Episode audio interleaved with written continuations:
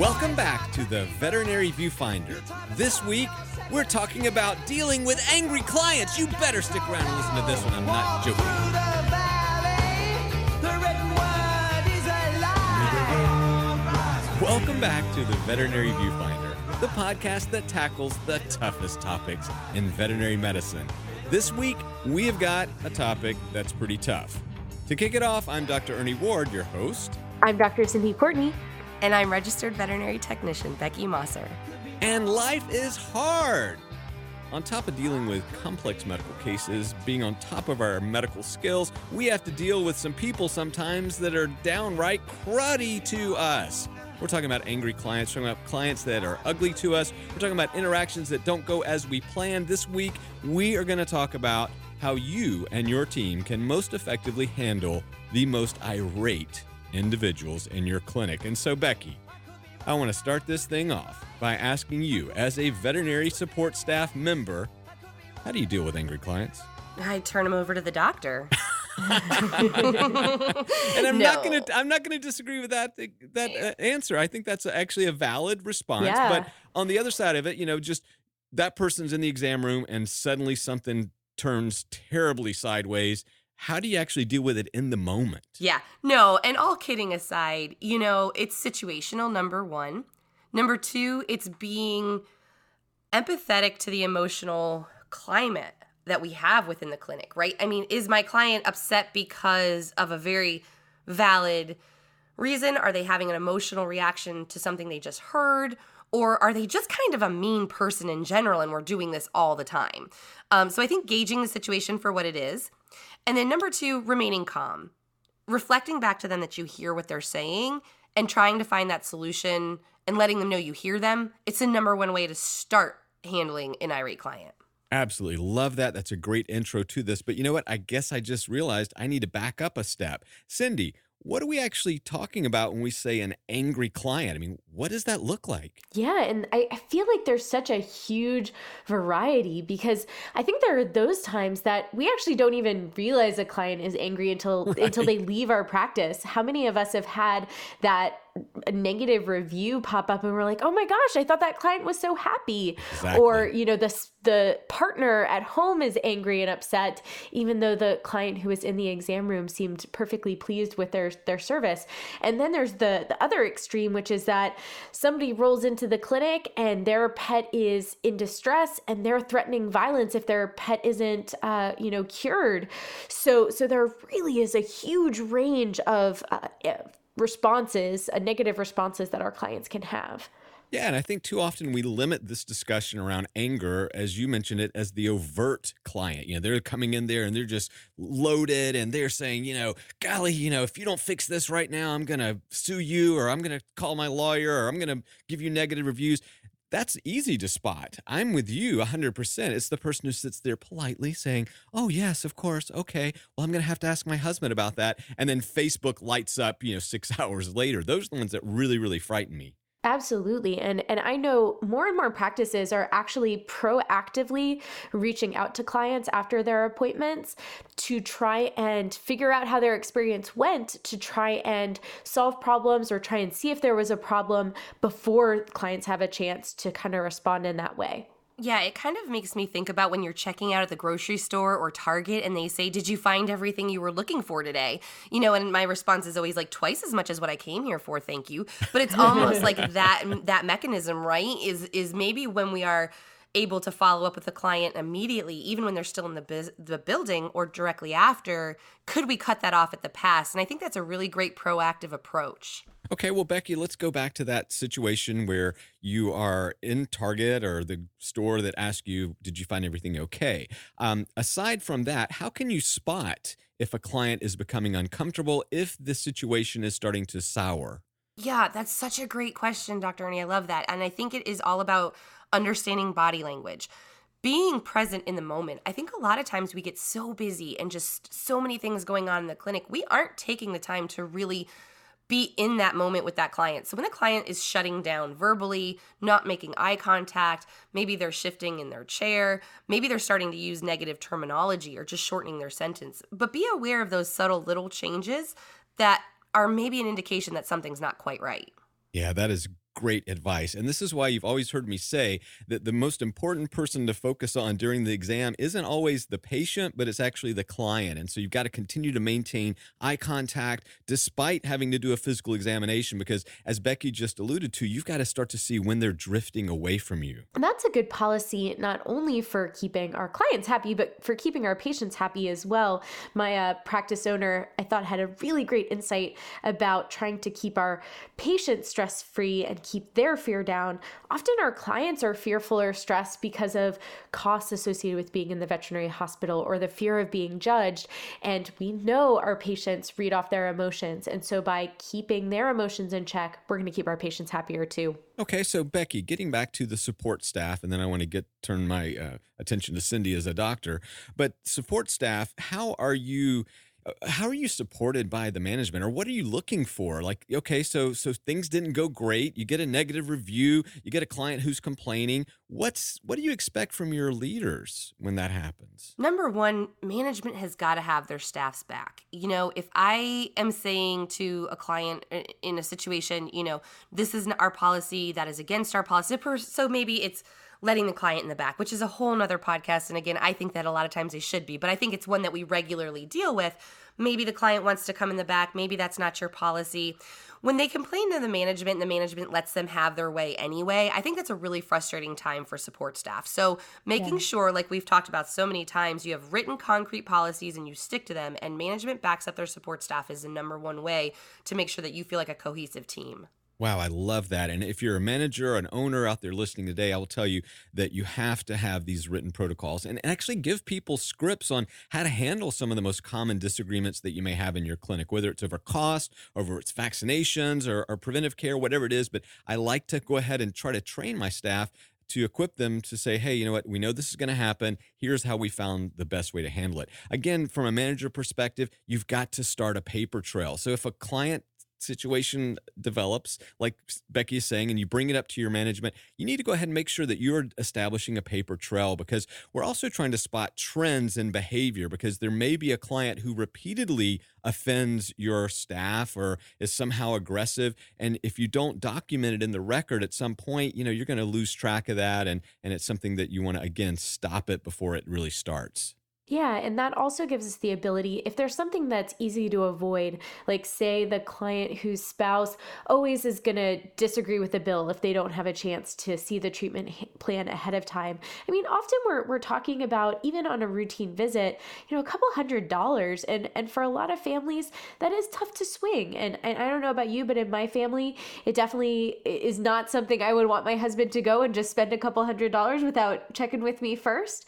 So, um, so putting that in the records and just saying, hey, this is something that uh, is bound to upset this particular family or this particular client so that you can avoid some of those minefields in the first place. Uh, so, record keeping definitely helpful. Yeah, that's, that's a really good point, Cindy. I love that. Love that. But I want to circle back to you one more time, Cindy, around this issue of perception, because I think this is where the issue gets quite confusing and gray. And and so now, you know, Cindy, sometimes we walk out of an appointment and we think, hey, everything was fine. And then we're disappointed when we see an, an online snarky remark or a bad review. Okay. But Yeah. on the other hand, sometimes a client is just genuinely asking, how much is that going to be?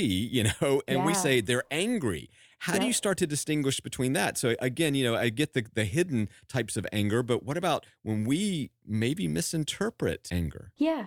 So I think the big thing that we should always make sure to do is is to try and give people the benefit of the doubt. So trying to assume that, you know, people have good intentions, people want to do the best that they can for their pet, and starting from there until until really proven otherwise, um, I think is really important. Uh, of course, if we end up in one of those situations where uh, we're feeling unsafe. Um, of course, we want to put those things in in place. Uh, there have been times where we've had a client we know is a problem and we've left the door open, or you know I've made sure to have someone else in the room with me, um, or there's been clients who have made allusions to the fact that they're gun owners, um, and we've had to call the police. So so there are times where you have to resort to safety, but I think just starting with the with assuming the best of people um, helps keep the situation from escalating. I think that's such a great point and and it's important to not read into those situations. I agree 100%. Um, one thing I find is really important in these situations is open ended questions, asking the client, How do you feel about that? What are the questions I can help you to better understand the situation?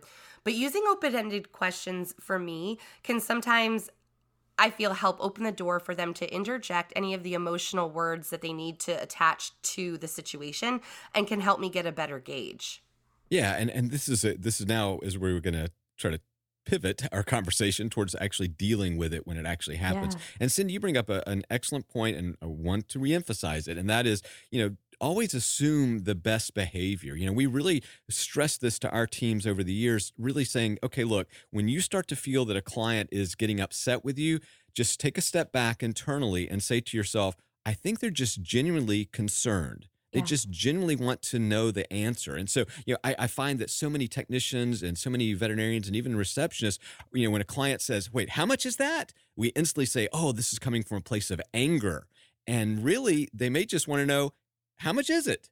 Yeah, absolutely. And I thought Becky made a really, really good point about open ended questions too. And in kind of as you talked about pivoting to how do we deal with this situation when, when anger really is there. So when we read that body language and when we start to notice that the the tone of the, the visit is changing, one of the best things that we can do and that the science supports is is give a name to what's happening. When our amygdala starts getting in charge, um, it can easily escalate, but we know when we start putting words to it, that can put our conscious brain more in, in charge of the situation. So saying, hey, I see that, you know, you seem to be feeling a little bit differently, or you seem a little worried, or you seem a little frustrated. Um, what are you thinking of? And having that open-ended question can give clients the time to to put words to that and help uh, turn down that amygdala.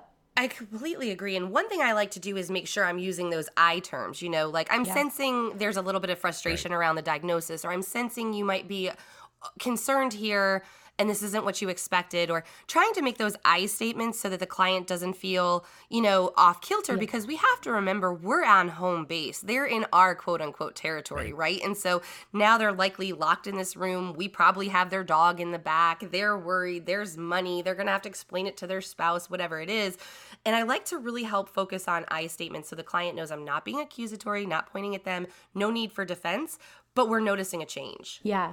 And I also try and think about it. Uh, I think when we sense that a client may be upset, just like you pointed out, Ernie, um, they we can get our defenses up we start feeling stress and that can escalate the situation all by itself and so just Right. like if i'm handling a fractious cat you got to kind of get your mind into that zen place where your breathing's controlled where you're calm um, you kind of got to do that a little bit consciously too i think when we're dealing with um, frustrated clients Right. And this is also where experience and wisdom really comes into play. I mean, many times people of of my um, maturity level, you know, can handle better a difficult client than maybe someone who is Cindy's, you know, experience level. It's just because we've been there, we've sort of proven ourselves and to ourselves that we can handle this and that in the end we can actually make it right you know and and i would say to you if you're listening today it is a skill set and just like cindy is saying this zen like state i mean you don't just suddenly pop into that you have to actually work to get to that and so you know if you're out there and you're struggling with these issues i will say to you first and foremost think of it as training you know this is actually healthy and so try to spin this in a way that makes you better and stronger and the second thing is just understand that it will get better and you will get better Yeah, I totally agree. And, and you almost stole the world's words out of my mouth there. Practice that. I am a hothead. I my mouth and my face go faster than my thoughts. And I really truly have to work hard to try to rein that in and not let my facial expression, let alone my words, play in that moment. And it is it is just like you said, Dr. Ernie, it is a exercise. It takes practice. Having a script, having a plan, being ready for those moments will help keep you in control of that moment.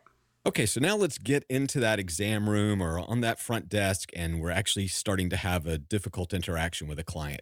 I think one of the things that I, I, always try to stress to my team is A, maintain eye contact. And this isn't a staring contest, and this isn't some kind of aggressive move physically, but you're actually trying to stay engaged. If you begin to avert eye contact, look down, look away, look somewhere else, what that is telling the client non-verbally is you're evading the topic. And actually, they will escalate in tone and volume and physicality because they're saying, Come back to me. I want your attention. Yeah. So maintain that presence, stay engaged. The second thing you want to do is I always try to take a, a step in my mind and say, Stay calm, breathe you know and so i'm trying to as cindy was saying actually try to de-escalate my emotional state so that i can maybe bring this other person down. And then a third thing that we really try to stress is just like becky was saying with the i words i understand you know i understand this i understand how how difficult this news must be to hear. I understand that this is a lot of money you know i understand what however you want to frame those i words but you're starting to say i i'm with you and and look we i can empathize. And there are certain things i think we should definitely avoid.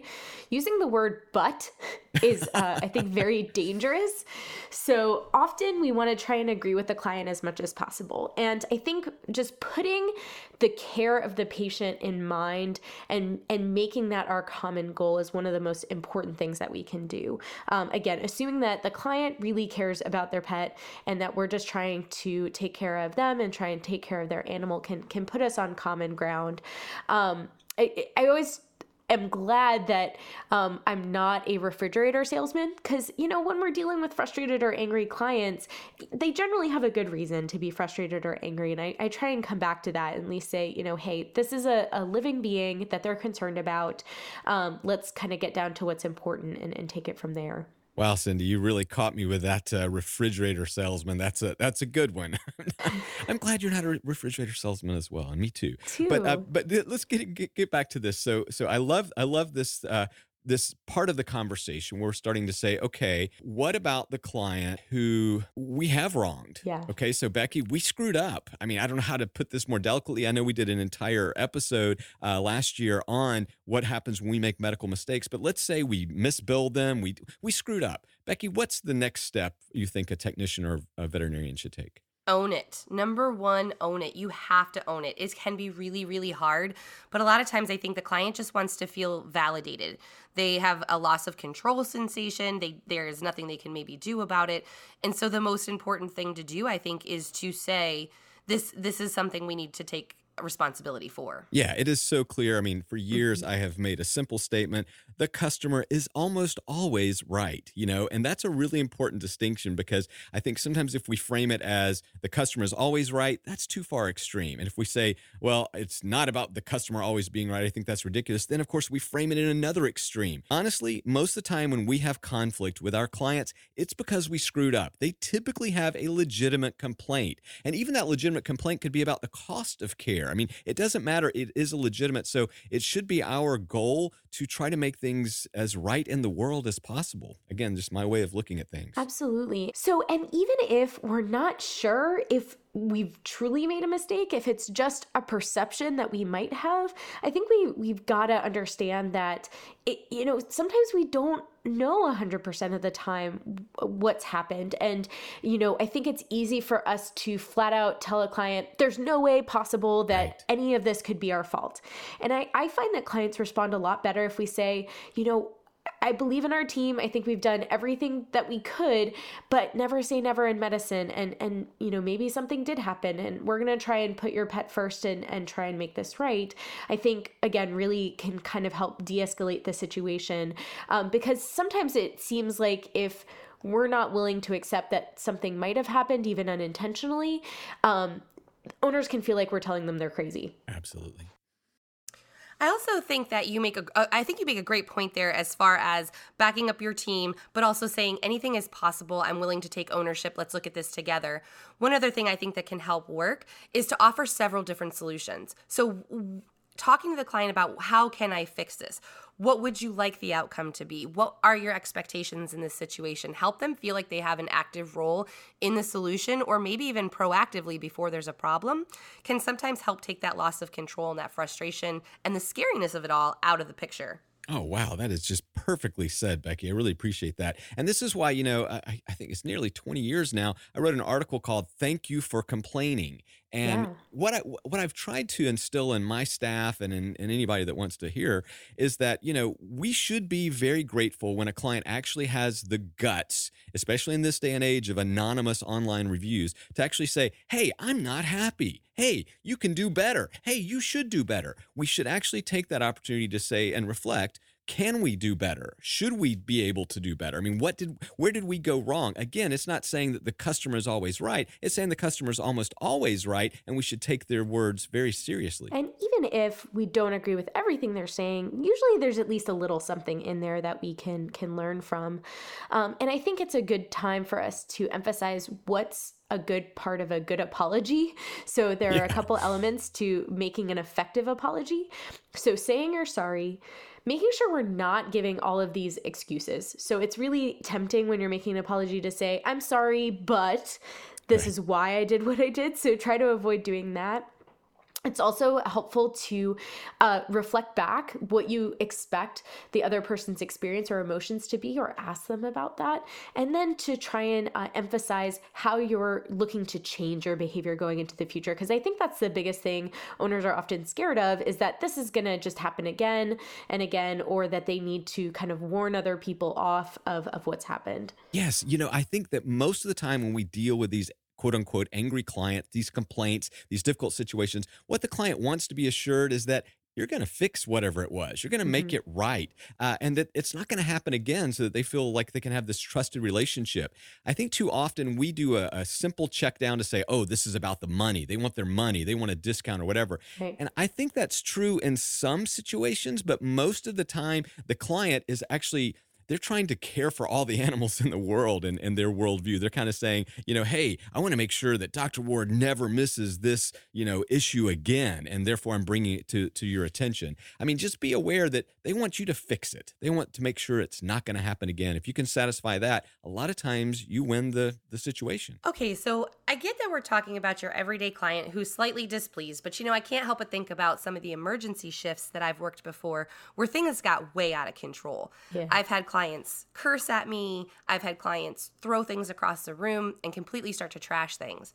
How do we keep our staff and ourselves safe in these situations? What do you guys recommend when a client is just never happy or it gets way out of control? Well, two things there, Becky, I want to jump in on. First of all, is the threat to life. And I've personally had two clients, you know, pull a gun, point the gun at me, and say they're going to kill me. Uh, one was an emergency, sort of like you said, and I'm I'm always very suspicious in that case that drugs or alcohol were at play. Uh, but regardless, you know that that's a real situation. The second one was a client, a non-client, who came in and basically demanded that I put his dog to sleep because he was about to move, and I refused. And so he showed me a gun. He said, "Well, you know, here's what's going to happen.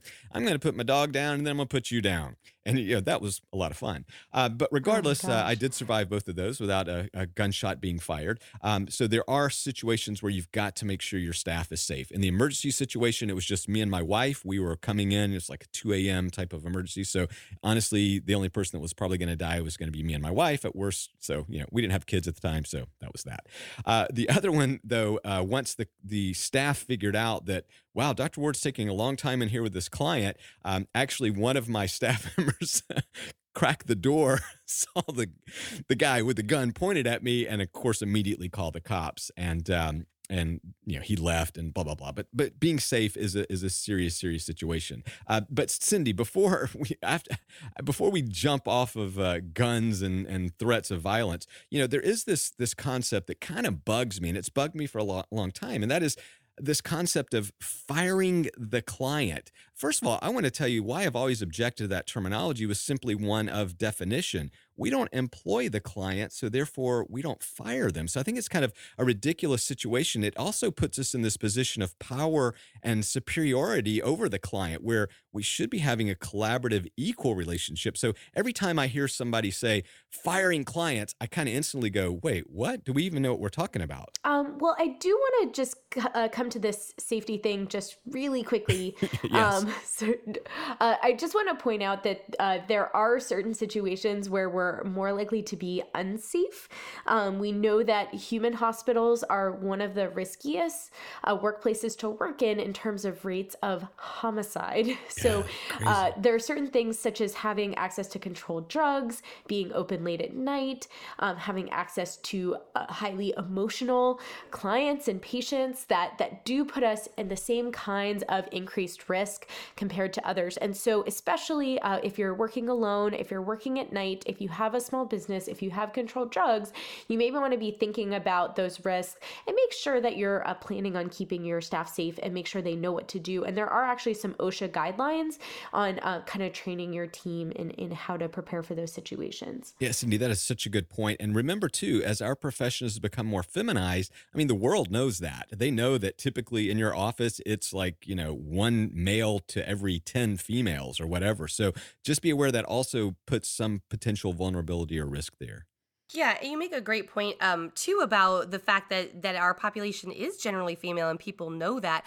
I know that I've been in situations in the clinic where like the only male on staff feels obligated to kind of go and handle these irate clients. One thing that I have found works um, in dealing with these situations is something I was trained a long time ago when I worked for health insurance. If you want to talk about irate clients, and it was continue to repeat yourself Come up with your yes. statement and stick to that statement. And no matter what that client is spewing at you, you can just let them know, I'm really sorry. I'm going to have to I'm going to have to stick with our policy of. And if you continue to repeat that, the exact same sentence over and over and over, no emotion, no escalation, they do kind of eventually wear down and realize they're not going to get what they want just by screaming and yelling. What's interesting that I find is uh, sometimes actually you can use that feminization to your benefit as well. Um, honestly, I sometimes find that clients will be uh, somewhat more aggressive toward my male colleagues because they see them as an opponent, whereas I am this tiny five foot one, uh, soft spoken, positive, energetic woman, and and it's kind of hard to be negative toward me. And so a lot of times I ended up being the client tamer um, in some of these reasonable situations. Again, in those those unsafe situations, obviously we need to just to come up with that whatever plan keeps everybody safe. You make such a great point there though, Dr. Cindy, when we always talk about playing to your team's strength who is that team member who has right. the most empathetic ear? Who is that team member that everybody just loves and you can't get mad at? You know, I agree with you being able to use that personality trait to your advantage is probably the best thing that we can do. So find that team member who feels comfortable having these conversations and help them, you know, be that person who deals with these clients when needed. And I'll and I'll finally circle back to your question about firing uh, right. attorney. So, um, divorcing, so I, whatever, quitting, those yes, whatever yes. the term needs so, to be. But and in in logistical terms, so we have this veterinary client patient relationship, right? Um, and we know that for that relationship to exist, our clients both have to be willing to follow our recommendations, and we have to be willing to be in that relationship with them. Right. And if we decide to to end that relationship, we do have to provide them um, with reasonable amount of time to provide their pet with other care and other options. So um, so there is a a termination or an ending of a formal legal relationship in those cases. Um, but yeah, I, I agree with you that you know we need to understand what that is, and and this idea that you know we have all the power and that we have you know it, that word kind of ignores the responsibilities we have to our patient as well and that that does worry me a little bit because we do need we do have a legal obligation to make sure that pet can get care elsewhere um, even if that's an, at an emergency clinic and if you're the only game in town you might not actually legally have that option. Yeah, that's really well said, Cindy. I appreciate you bringing that up. But but let's get back to that issue of, of what's at hand here, because there are clients, there are problems that we just can't solve with all the civility in the world. And no matter how persuasive and, and positive we may be, you know, it's just time to separate, to divorce ourselves, to terminate this relationship. So Cindy brought up a good a few points there. Number one, there are some legal obligations, so you want to make sure that you're in tune with your state's medical uh, guidelines. Number two, you're probably going to have to have this in writing as well. You're going to have to give them copies of records that are pertinent. You're going to have to give them alternatives, as Cindy has pointed out. I mean, so there are steps you have to take. You can't just say, we're never dealing with her again. I mean, there are some actual steps. So, Becky, in, in your experience, sort of as we wrap up this, when you found that it was time to part ways, and, and that's fine, that's just part of life and situations, how, how have you guys handled it and what were the, what were the outcomes? Oh, yeah. You know, it I've only had to be a part of that a few times and I remember thinking I'm so glad I'm the vet tech here. I'm going to go back and do something very technical um, because this is emotional and I don't want to live in this space. But um, you know, it's been done mostly by a letter and I I don't know that that's necessarily the the best approach. I think a phone call followed by that letter because we do need it in writing and we have had, you know, signature certified anytime that you can have a conversation with a client face to face, I just really believe that personal confrontation is always best. Yes. Um, if that's not possible, if you can't get a hold of them or they don't return your calls or you know that it's not going to get anywhere productive, you know, sending that letter the best that you can. Um, but I think exhausting all other means is is better in, if you can. But when you have to, every time you possibly can, have a conversation with that client. I think over the phone is most appropriate. In a, in person, you know, leaves a lot more room for escalation.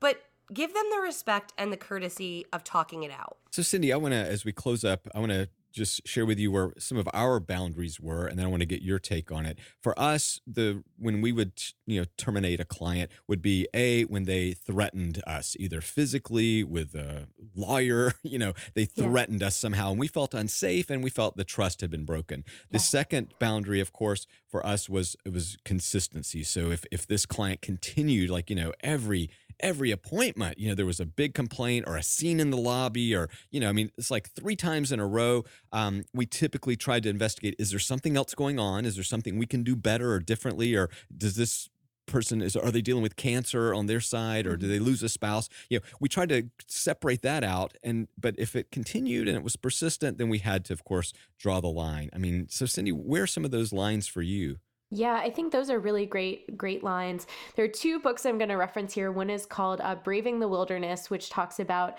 how we interact with people we disagree with, and, and two places we need to pull away are, as you mentioned, when we no longer feel physically safe also, when we don't feel emotionally safe, and generally that comes down to personal attacks. When instead of disagreeing over the way things are done or opinions, uh, we, we start attacking who we are as people. And I, I think that's a clear line. There's also a great book called The No A Hole Rule, which uh, starts to define, you know, people we who are going to be chronically a problem are people who generally tend to treat people they perceive as lower status right. much worse than people they perceive as the same or higher status than them. So the the client who's really treating the team members, support team members badly, but treating the doctor just fine, uh, those I think are going to be uh, problem clients where you may you should be addressing that behavior, um, and people who are consistently uh, creating a huge emotional drain on the people they interact with on a regular basis basis. Um, and that that's a really really fun book to read for anyone who hasn't checked that one out already. I, I love all of those um, resources because I think it's really important for us as veterinary professionals to think outside of ourselves, to, to remember that there are a lot of things that are able, you know, to be worked through and that we could possibly be able to help them deal with something else going on. And I kind of want to reiterate in these moments, this is another time to be using those I statements and not the you statements. You know, we've noticed that we're not meeting the needs at your you feel your pet deserves or we feel like we're not meeting your expectations how can we make that happen?